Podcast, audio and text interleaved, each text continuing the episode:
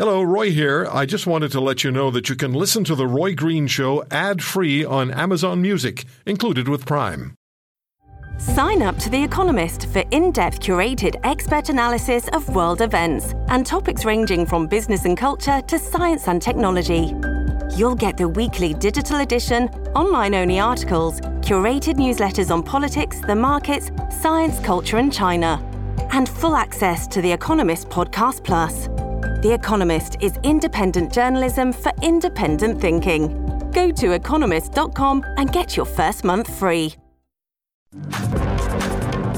So Mr. Scholz, as you know, was in the country with uh, Mr. Trudeau, and they were they weren't going to talk about LNG. Remember that? That was the commitment. There wasn't going to be any talk about LNG. Well, they talked about little else, except for when they got to the coast of Newfoundland, and they talked about exporting hydrogen, liquid hydrogen, to Germany starting in 2025. Now we're halfway through 2022, and not one brick has been laid for any kind of plant that would facilitate such exports. Plus, uh, my understanding is that the technology to produce and create this liquid H2 doesn't exist yet. And it's a non binding agreement. So you have all of those wonderful factors in play. But they weren't going to talk about LNG, Canadian LNG for Germany. And uh, then they did. And Mr. Scholz finally said Germany wants Canadian liquid natural gas. Meanwhile, in Europe, the situation continues to deteriorate, and the winter minus Russian gas, the fears, rise. We also have a situation where The Hague has requested relief from sanctions against Russia because the city says they need Russian natural gas. Others will follow, says my guest.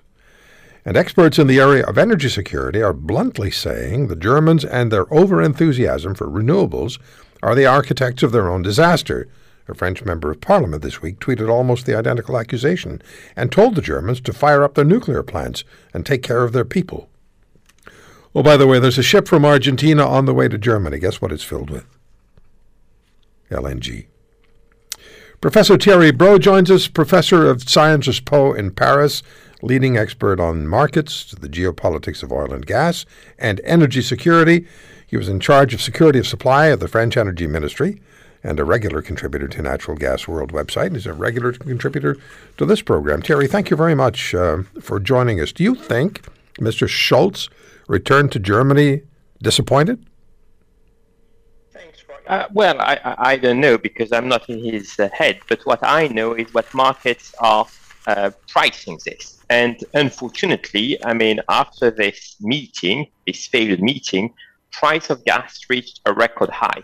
Just to give your uh, audience a, a kind of idea, we are paying our gas in Europe on the wholesale market the equivalent of $550 per barrel of oil equivalent. I repeat, oh. 550.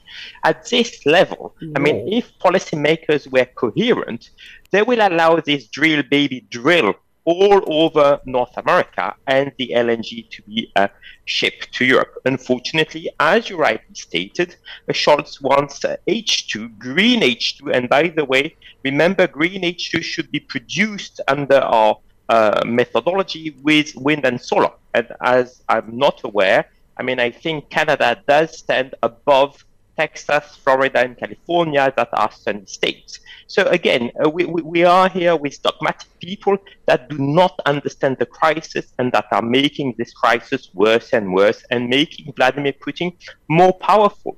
Remember, Vladimir Putin will close Nord Stream 1 on the 31st of August for three days just to test.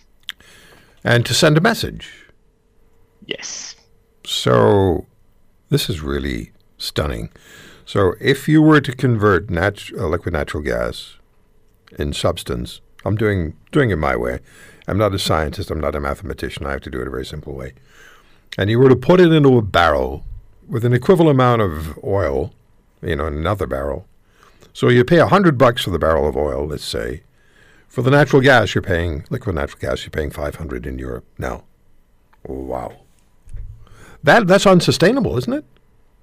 Yes, it's absolutely unsustainable. As I uh, uh, warned your audience for many many months, we we are heading very, very fast into a major recession. And again, I've been on TV, on French TV all day uh, in the last few days because we are in France with even our nuclear fleet, we are forecasting blackouts now. Two hours per day of uh, electricity not available for the French people, for the Swiss people, for the Finns. That's where we are in Europe right now. Wait a minute.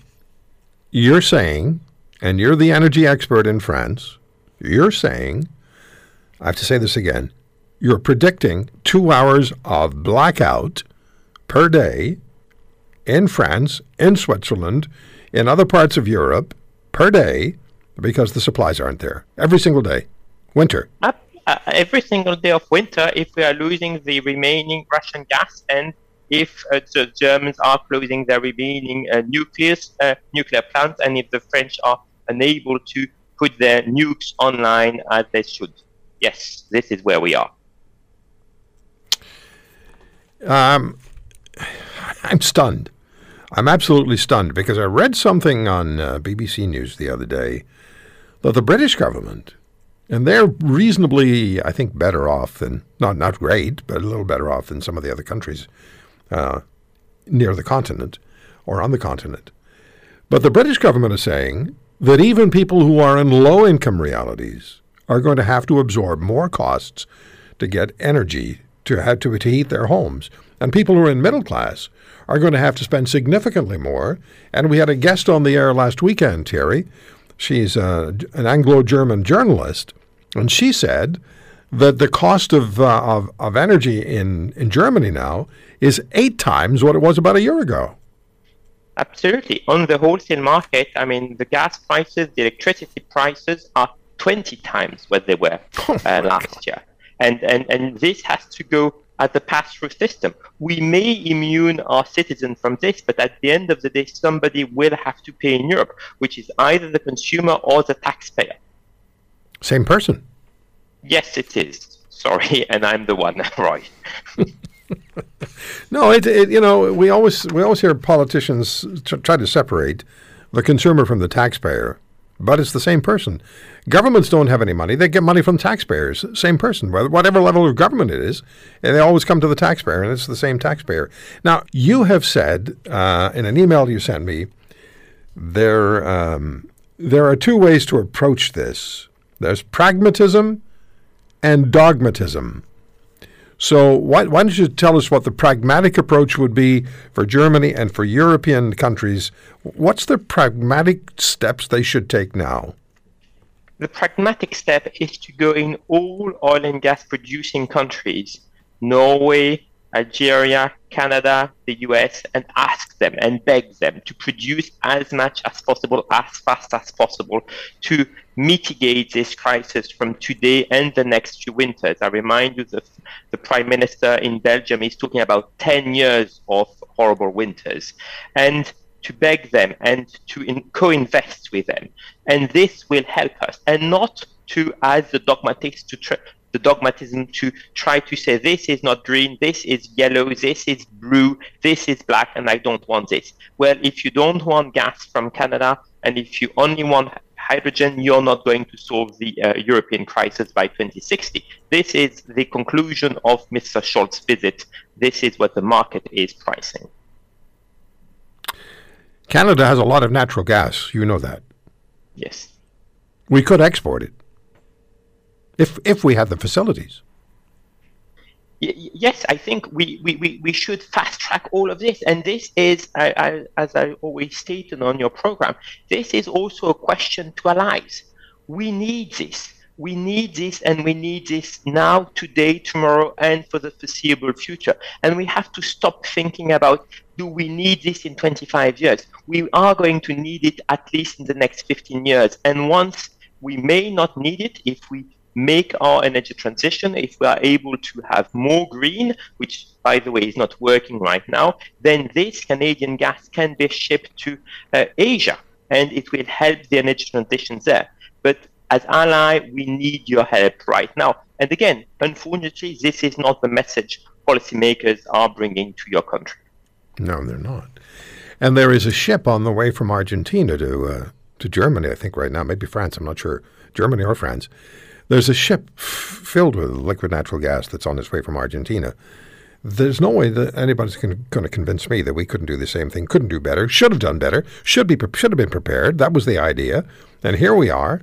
We're selling you the idea that we're going to provide you with green hydrogen in three years' time, and there's but it's non-binding. The agreement is non-binding, and uh, I, I, I laugh only because it's so silly, and uh, and the technology doesn't exist, and and not a brick has been laid for these structures. On, uh, absolutely, on both sides. I mean, neither in Canada nor in Germany. So this is why I'm saying we have the technology of LNG. We know this. We master this. We are very good. It's a, it's a Western technology. We patented it. Let's use it. Let's use it for the benefit of the Canadian people. Let's use it for the benefit of the Europeans. Unfortunately, I think what the market is pricing today is what we call in mathematics proof by absurd. So we will see this winter that without gas and with less nuke closed in Germany and not properly operating in France, we are going to face not only an extreme severe recession, as I warned you uh, during this program for many, many months, but also we are going to emit more CO2, which is a climate disaster.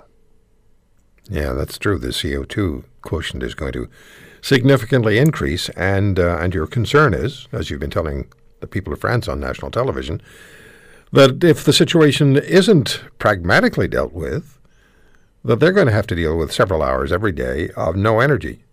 That means no lights, no heat, right? Is that right? No lights, no heat? Yes, there will be a brownout in terms of electricity, which means you won't be able to heat your home or to cook Good or whatever. And, and, and this is going to be a completely new. I mean, I call this the Libanization of the European Union. I mean, we will be like countries on the other side of the Mediterranean. Wow. Thierry, it's almost it's you almost get to the point where you don't know what to, what the next question has to be. But You talked about pragmatism, what they need to do, what what people who are thinking and have and understand that they have responsibility, what they need to do, and it's not something that can be turned around in a day. But if they're not pragmatic and they're dogmatic, which seems to me points to Germany, what happens then? Well, I mean, as I was alluding to you, Roy, you're giving more power to Vladimir Putin. What Vladimir Putin is right now doing is, in fact, having two wars one military against Ukraine, but one another one against the EU. And he will use the weaponization of gas against us because there will be countries that will not be able to sustain this for social reason. You're, you're already seeing Hungary uh, moving into Russia to get some extra gas. So Vladimir Putin is going to make us weak and to disunite us because we don't have energy. And remember, energy is the life. Without energy, you're going into recession, you're going into more pollution, and you're making your people unhappy, which is what Vladimir Putin is aiming right now. Now, there are jurisdictions that want to see sanctions lifted because they're so concerned, and The Hague is one of those jurisdictions. And you tweeted, expect more. Exactly. This is, I mean, this is exactly the plan Vladimir Putin had since a year because we've seen weaponization of Russian gas since the eight, since 18 months prior to the Ukrainian war. And at the end of the day, if Vladimir Putin is able to disunite Europe and to make the EU an old concept, a useless concept, he will have won. That's also a very important element. And he will use all the tricks right now when winter starts. And again, on the 31st of August, he is going to close down Nord Stream 1. Nord Stream 1 without this, I mean, the the the uh, the the saga of the compressor is useless. I mean, he will decide when he brings this back, and it may not come back. Well, may not come back. Think about that. Now, why is France experiencing difficulties? Uh, is it simply because you're part of the uh, the entire European reality? Because you are operating your nuclear plants, are you not? Uh, true. I mean, f- first of all, you must understand that once you're doing a you're, you're, you're, building the European Union. In fact, you're moving security of supply from each country to the EU level. But in fact, what you're making is you're making yourself more resilient if everybody plays the rule. But if somebody like Germany doesn't play the rule, you're making everybody weaker. So that's the first element.